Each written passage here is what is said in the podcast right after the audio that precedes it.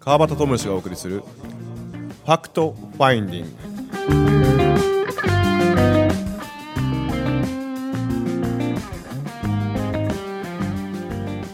はい、えー、今週も始まりました。ファクトファインディング。来た。やった。声が漏れてます。ありました。 えー本来の自分を掘り起こすということで、えー今週も進めていきたいと参りますえーっとですね今週のゲストは、えー僕の大好き大好き大好きな、えー文字職人こと杉浦誠さんですよろしくお願いしますお願いします。ありがとうございますやってきました。でき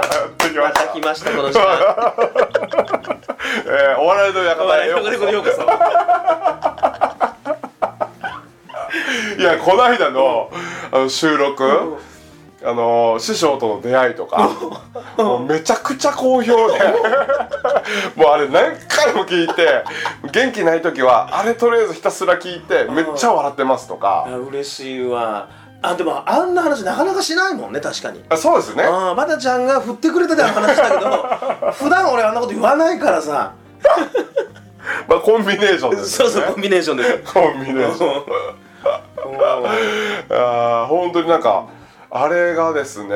もう大好評でなんか実際再生回数とかわかんないですよ、はいはいはいわかんないけども、まああのーホームページを作ってくれてる成田さんとかは多分そのねポッドキャストいわゆるこう俺のバックナンバーみたいな、うんうんファクトファインのバックナンバーの再生回数とか多分わかると思うんでけど俺は全然その辺全然詳しく見てないから、うんうんけどあの回んあの4週ですかうあの時はめっちゃ多かったと思いまん。すでよしょう。うん多分あれ何月ぐらいでしたあれいつだっけな。 7月ぐらいかなそうやね。暑かった気がするな。ねえそうそうそうそういいやそう思ううともう半年ぐらい経つんあだよね。そうです。ねもうそこら中のラジオ番組出てね出てる出てる自分のラジオ番組はしないでそうそうほったらかしのジャックばっかりジャックばっかりねずーっと向こうはね、うん収録してないのに、うんラジオでメッセージ絶対です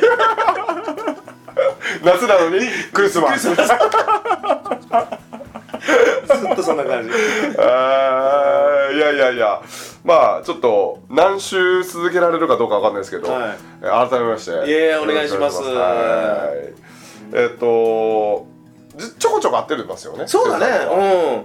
でこの間のそれこそラジオ収録から「やばたちゃんと誠治と一緒にやろうよ」みたいな感じで8月の5日にうんそうか8月5日かねあれそうですよあれうん、や8っ月5た日よポジショニングねポジショニング、うんまあえっ、と杉浦誠治さんは文字うんうんで僕はポジショニング、でポジショニングと文字を掛け合わせてモジショニングっていうなので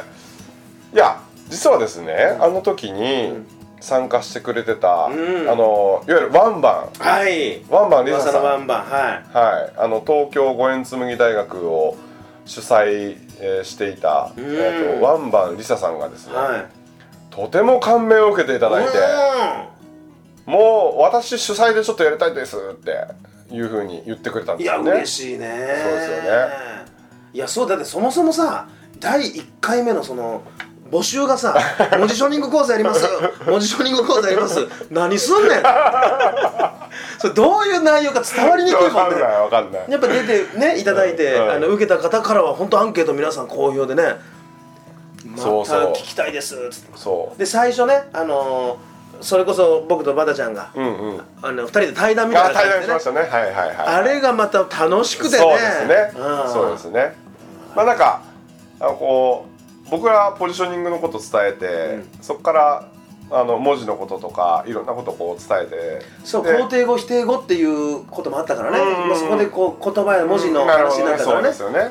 すよねうんでまあ、最後書き下ろしして、うんでまあ、いろんなことをこうあの8月5日の1日のワンで1時から5時とかまでやりましたかそうだねえー、とやった中でアンケートの、えー、と集計を取ったところ、えー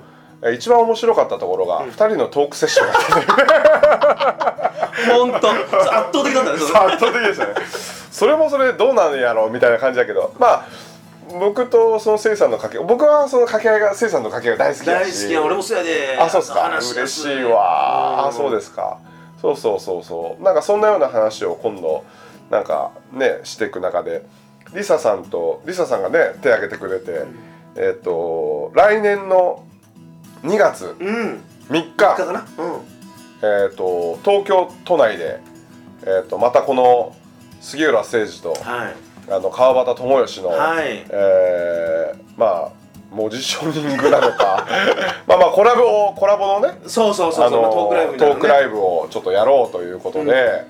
えーっと企画してますね、うんはいでえっと何ですかあの言ったらこう2人が、二2人のトークセッションがめちゃくちゃ面白かったっていうのでそれをベースにしていこうと今度はねそうですうんでベースにしていって参加してくれた方々がうん質問した内容やったりとか、ああなるほどはい、 なるほどってあなあたも出そうるんそでうそすうそう人ごとそうでした、そうそううんうでそれを、んえっ、といわゆるこうその場その瞬間にだけできる場所を時間と空間をん作っていきましょう、面白い、ね、ということですだからお題はもうその来られたお客様から頂戴してねそうですねあもうそういうの大好き俺こうリアルタイムでいいその瞬間う今ん瞬間に何かが作られる、はい想像されるというあそれちょっとと楽しみだ僕らもだからさはいなんかこの話をしようって用意してないからさそうですねライブ感楽しめるねそうそうそうそう、だから、あのー僕たちの引き出しを、えーどこの引き出しを、うん引っ張ってくれるかは、んそのお客さん次第次第っていといううこねとでもう本当他力本 願他力本願他力本願も甚だしい 話しいけどなんかこのななんですかね笑いありでうね、んなんかこうグッとくるこの感動とかうんこう涙ありとか、あのせいさんのこの間のね感動エピソードもすごいいっぱいあーありましたもんね。そうだあのね息子の話とかそうさ、だよううんんいやそう本当それでさ言うとさんうんうんまあ続きがあってっていうあかあねマジですか。あのねこれまだね先週の話よあらこれね結構ほやほやですね。ほやほやですよはあはあはあそれこそこうねあ万年2位のバドミントンはいはいはいはい息子ですよはいはいはいこうほんと気合いでね「わっしゃーうやー」とかって大声張り上げてさうんうんほんでこう優勝候補のスイッチまで入れてもうてあほんでこう優勝候補もうわーっつってこうお互いおたけびを上げながらあね、はいはいはい。まあさすがにもともと実力ある優勝候補だから、うんうんまあ僅差で負けてしまい、うん息子はまた2位でっていうねあー万年2位だったわけですあよーで先週僕もねあのーまあ、息子がバドミントンの大きな大会あ今度こそ優勝するっつっああてで僕は仕事に行かなくちゃいけないあはだけど息子ね大丈夫やっつって言ってもうお前のハはグ大し丈夫てそうハグしてうわもうずっとすげえこれかっ泣こいけいてきちまってさえもう息子の体さすりながらさ「大丈夫絶大対丈夫」いっけつっるっててお前なうんパパのためにとかな絶対優勝とかって変な力が入ってまうとお前余計な力入ってまうとあかんから、お前なら大丈夫大丈夫やからとほんでなもしちょっと不安に襲われたりしたら、うんパパはもういつでもお前の心におるから胸をノックしろと、うんそしたらパパを絶対感じるからあーやばいとかいかんとこう自分のミスや失点が続いたらねあー胸をノックしろとトントンとトントンとノックしろってそしたら必ずパパはそこになあの駆けつけるからっていう話をしとったわけうわでそしたらもう俺も泣けてきちゃってさ「大丈夫やから」って「パパ応援行ってやれんけど絶対大丈夫やから」っつって言ってこう離れてねーうんでかみさんがさこう1回戦突破ああ2回戦突破いよいよ決勝ですって言った時にさメールが来るわけですよそのあねあメール開くの俺がね怖いわけよあ決勝の結果が来たわけねメあールではいはいはって言いった時に俺がさこ怖がっとる自分はいかんぞと思ったわけよなるほど信用してないからそうですねそうですよそうですよ負けたかもしれんと思ってるからあは開けるの怖いしそう負けたとしてもね、うんあいつはよう頑張ったんだと、うんうんだから開けようと思ってバッと開けたらさ優勝したよーって入ってたわけでうわーってなってもう俺車の中でそれ見たんだけどまあおたけび上げてさほんで俺仕事終わってねその日はちょっともう夜中に帰ってきたからもう息子寝てたのよ、もう息子もさ、うん今日パパ何時に帰ってくる何時に帰ってくるって言ったけどあー報さ告したいもんねそうだけどすまんっつって今日は帰りが遅いんやっつって先に取ってくれっつってうんうんほんで次の日朝うんまた息子ハグしてさうんよっしゃお前ようやったっつって言った通りやろってお前ができるやっちゃっつってねどんなもんでもいいからお前パーティーやと好きなもん食いに行っていいぞっつっあていつもはね息子何食いたいって言ったらさ、まあ、パパパパのこと気遣ってかさ100円寿司ね大体100円100円の回転寿司をねあ行くわけですよところが俺も言ったったら息子に「いいああか」と「もう回ってない寿司でいい」とあ「お前になもう本物の寿司を食わしてやあるかあらああもういい寿司食いに行くぞそん」なことを気遣うなと気使うなそんなこともうこんな時はもうめでてえ ぞともう何でも食わしてやるから高級な寿司食いに行くぞっつってはいはいはいはい一皿さまああの700円とかおうおうおう800円とかするわけはよいはいはいはいはい、ね、でその日もさ、うんうんあのお昼をね、まあ、そのちょっと高級なお寿司屋さん連れてった、まあ、ああ昼やったんだけどあさああまあ、その後息子はねあのバドミントンのこう練習があったんだけど俺もう腹いっぱい食えよと好きなもん食えよって言うんだけどさまあ容赦なく食うわけよあああ容赦ないですよ、ね、容赦なく食うわけ俺もね「いいぞ食え」っつってね言っとったんだけどさどんどん俺もちょっとちびり始めてきたお前そろそろお前練習に控えるぞそれ以上食うとお前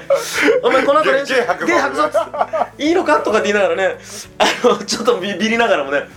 いやだけどもう本当にねえー嬉しかったねあそうっすかかえー優勝したよえそれは二人で行ったんですかいや家族で行っ家た族で家行って族ねで、うんみんなで、えーうんなるほそうどそうそうあいやそでうもすごい本な当に嬉しくてね、うんなんかそのやっぱ子育てとかになるとこう大きければ大きいほど感動するようなことが多くなりそうですよねまあそうだねそうだねだからさなんかさやっぱりその年頃になるとさ、うんうん照れとかああさああプライドとかさ、うんうんなんかそんなん出てくるやんそうですねうんだけどさ俺なんかあの逆にさこう大人であるこう親がさうんその照れとかプライドを投げ捨ててさう、んもう無邪気にさ「うんおめでとう!」って言って投げながらこう行くとさ子供もなんかそういうのが剥がれるんだろうねそうですねうんいや剥がれるというよりかは、まあ、僕の概念で言うならば、えー、ともともとそういうのがあるから、んももともとの姿のありのままで生きられてるというような。いや大人になるとほら恥ずかしいとかハグすんのややとか、なんか愛してるよとか言うのややとかっていうの多分あると思うんですけど、まあもともとねそういうような存在やったしそういうこと言えとったわけやから、うんだからうちの4歳の子供なんか「あのシュンマー」って言って「あの愛してるよ」って言って言ったら「パパ愛してるよ」ってやっぱ言ってくれますもんうんね。だけどそれ俺をそのことをなんかそのお、うんね、大きくなればなるほうどんそれがなくなるんじゃなくて大きくなればなるほど逆にそうや強くしていきたいですよね。いやそうやでだってできるることもいっぱい増えてくるわけじゃん子そうですよ。供以上にねだからー本来本当そうよ感動ってこうどんどんどんどん増えていく、うんだよねうんうんうんうんそうだけどそのいさっきバタちゃん言ったみたいでさ、うんなればなるほどこういろんなものが邪魔してね違いがねそうあったりとかうんだから俺はもう俺も本当同じ考え無邪気にね無邪気にね本当に嬉しいけあれどはまあ全力でぶつかっていくよくやったなーっつってね、えうーそうですかいやーすごいなよかったここでご報告じゃあまあできてあれですかそしたらもうえ県県県ですかあ市市えっとねそれはえっと C の大会ね市の大会うん、うん、そうだからもうもう完全気持ちですねもう技術とかもうんもちろんあるかもしれんですけど、うんその技術とかあったとしても心のメンタルが、うんえーね整ってないと、うんその技術自体が出せないといや本当そう思ううんいやでも嬉しかったよそのさ父親パワーですうんあのーこうねビデオを見るとうんうさん息子がさやばいと思った時にさやってんだやってんのようわもうねそのやばいと思ったのよほんでこうビデオと撮ってさねもう押されて押されてうわもうやばいと思った時にトントンってやってる瞬間がねもう俺はもうじーンと来たわけほんで勝った時かみさんこう携帯電話で撮影してたんだけどさもう勝ったら携帯電話ピョーンって投げてもらったぐるぐるぐるぐるうわ興奮しすぎやろえーそれくらい嬉しかったねそうですかうんなんかけどやっぱりこう僕なんかもその去年あ去年じゃない今年か今年のあのオリオ配信ですようんあの高校野球甲ああ子園あれ新聞にもな載ってないポジショニングっつってたポジショニングって言っての乗らしてもらって、でなんか逆にねなんかこう師匠ともいろいろ話をしとったんですけどまたお前が逆に輝かせてもらったなっていうふうに言われてうんいやもう確かにそうやなとか思って、うん言ったらこう無名なねそのこうこんなこと言ったら失礼かもしれないけど全くその甲子園に出場したことのない高校に僕はね携わらせてもらってほんでやっぱいくら技術があったとしてもあのいくらこう能力があったとしてもそれを本ちゃんでうんあの発揮できるようなうんうんメンタル状態、うんもうポジショニングですよ要は、うんポジショニング状態じゃないとやっぱこうどうしてもこうパフォーマンスが出やんと、うんでじゃあそのパフォーマンスを出すためにうん何をしてたかっていうとまずはそのそういう思いとかももちろん重要やけども、うんそのですね例えばですようーんとね高校生クラスになるとその先生とか監督とか周りがいる中である一人のピッチャーがおってそのピッチャーがこうまあ乱調で打たれてしまっうんうんうんうてんその試合負けたとしましょううんか。うんうんほんだらねうんそれはそのピッチャー自身に問題があるわけじゃないんですよね。それはチームプレーですから。なるほどそれは打てなかった、うんうん守備に何かがあったとかってその一人だけの問題ではないもだからもちろんそのピッチャーに対して「お前のせいじゃねえよ」って、うんうんお前大丈夫だからな」ってあんま自分のことこうあれするんだよ責めるなよみたいなことを言ったとしてもそのピッチャー自身は自分のこと責めるんですよね。うんえー、と監督コーチ選手周りの選手が「お前のせいじゃねえから」って言っても「いや俺のせいや」っていうふうに思い込んでしまう、うんうんでここねすごく重要でななんつうのそれこそ心のブレーキですうよ、うんん本当にこれはですね根源はやっぱ親との関係性なんですよ、うんそこまで部長がこう介入していってくれて、でそれぐらいそこの奥底をひっくり返してメンタルを整え整えていくというかですねもうそこまでやっぱやっとってやっぱこう今のね生さんの息子の話じゃないですけどどれだけその信頼できる仲間がおうるんかとかどれだけ信頼してくれる親がおって監督がおって部長がおるかっていうことは一瞬一瞬の本茶の時にパフォーマンスを 100%200% って出せるような状態なのを作ることが本当重要ですうよんね。うん、もう俺はもう本当そこまでこう実はこう携わったんですよ。うん俺のな愛る心ほがどねポジショニングとして。うんうんうんけどまあ僕はね毎月1回行ってたわけじゃないしえーっとその去年ね月に1回春からこう夏の大会まで行ってきたんですけど、あのー今年なんかはもう春に1回だけ要はもう調整、そその確認とか調整とか、要は去年行ってるわけなんで12年生は受け取るわけですよポジショニングの理論を知っとるわけだって。ほんで、えっ、とまあ、2、3、1年生は2、3年生になって、新しい新入生が1年生入ってきて、もうあと1回確認だけ。で、確認だけして、あとはもう部長が、あの、熊本先生という部長がいるんですけど、もうその先生はもうひたすら子供たちと向き合って、このポジショニング理論をさ、使って、お前今メンタル的にこうやろうって、それどっから来とると思うみたいな、いや、ここやと思います、あここやと思います。野球とは全く関係ないところから来てるんですよね、うんそのメンタルっていうのは。なのでそこまでこう介入していって、あこまでこうメンタルを整えてで1回戦ボロクソ負けたんですよボロカス、日大三高やったんですけど、うんボロカス負けたけどもうねみんなに言われますあの1回戦で一番楽しそうに野球しとったのは折林にああももうあるそのこう宮城のえーところで野球経験者の子のところに行ったとしても「あ俺が配信ついとったんですよねあの子たちは本当に野球楽しそうにやっとった」っつってもうボロ負けでもう負け試合やけどずーっ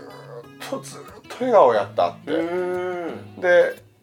あの本当にそういう声がね聞けて本当嬉しいなーって思うんですよねそうだよねからメンタル大事メンタルめっちゃ大事だよはだいからその本当結局さ、えー同じことを言われてもどう捉えるのかっていうかさそうですねそのフィルターうんうんがさ決めちゃってるじゃんねえこっちが本当に愛を持って接してもさ受け取ろうとしてくれないとさ弾かれてしまうおっしゃる通りだよねうんうんあり方だよなそうですうねんだからそういう意味でこうなんか全部自分が、ね、作ってるっていうことを僕は言うんですけど、うんまあ、その言葉をこうなんすかあ今度せいさんにちょっと作っあの一つ俺依頼しようかな、うんあのこの、えっと、僕がこうあの一つテーマにしてるのが、えー全ては自分の心が作り出してる世界やっていうのがうんうんあうっんて、うん前後でですね、うん一切由衣心臓おおここの T シャツあのそこうれですおそうやねうんこれちょっと作品にしてもらおうかないいね行きましょういいねそれオーダーしますそれうんあれだからそれもそういう禅の言葉あるもんね禅の言葉一切言う心臓ね、はいはいはいはい禅の言葉なんで、うんそれちょっと全然いいよ全然あの正式にオーダーしてもいいですか、この場でもちろん喜んで今、はい皆さん承認ですから、ああそうですねはい はいはいもう、ぜひぜひはそうそうだから全部自分の心が作ってるよっていうようなところですよねそのうんフィルターですわ、いわゆるうんうんあいやほんとそうだようーんだからさこう言ってる側が問題じゃなくてさ私はこう言ったのにとかさ私はこう伝えてるのにっていうさえーだけどさそれが届かないのには何か理由があるんだよねだそうですからそこをやっぱりこう紐解いてあげるっていうかさルーツを探っていかないとさ、うんうんうん言ったからいねえ、うんこう受け取らない分かってないこの人が悪いんだって言っちゃうとさ、んんうんもう全部がうまく進まないよね、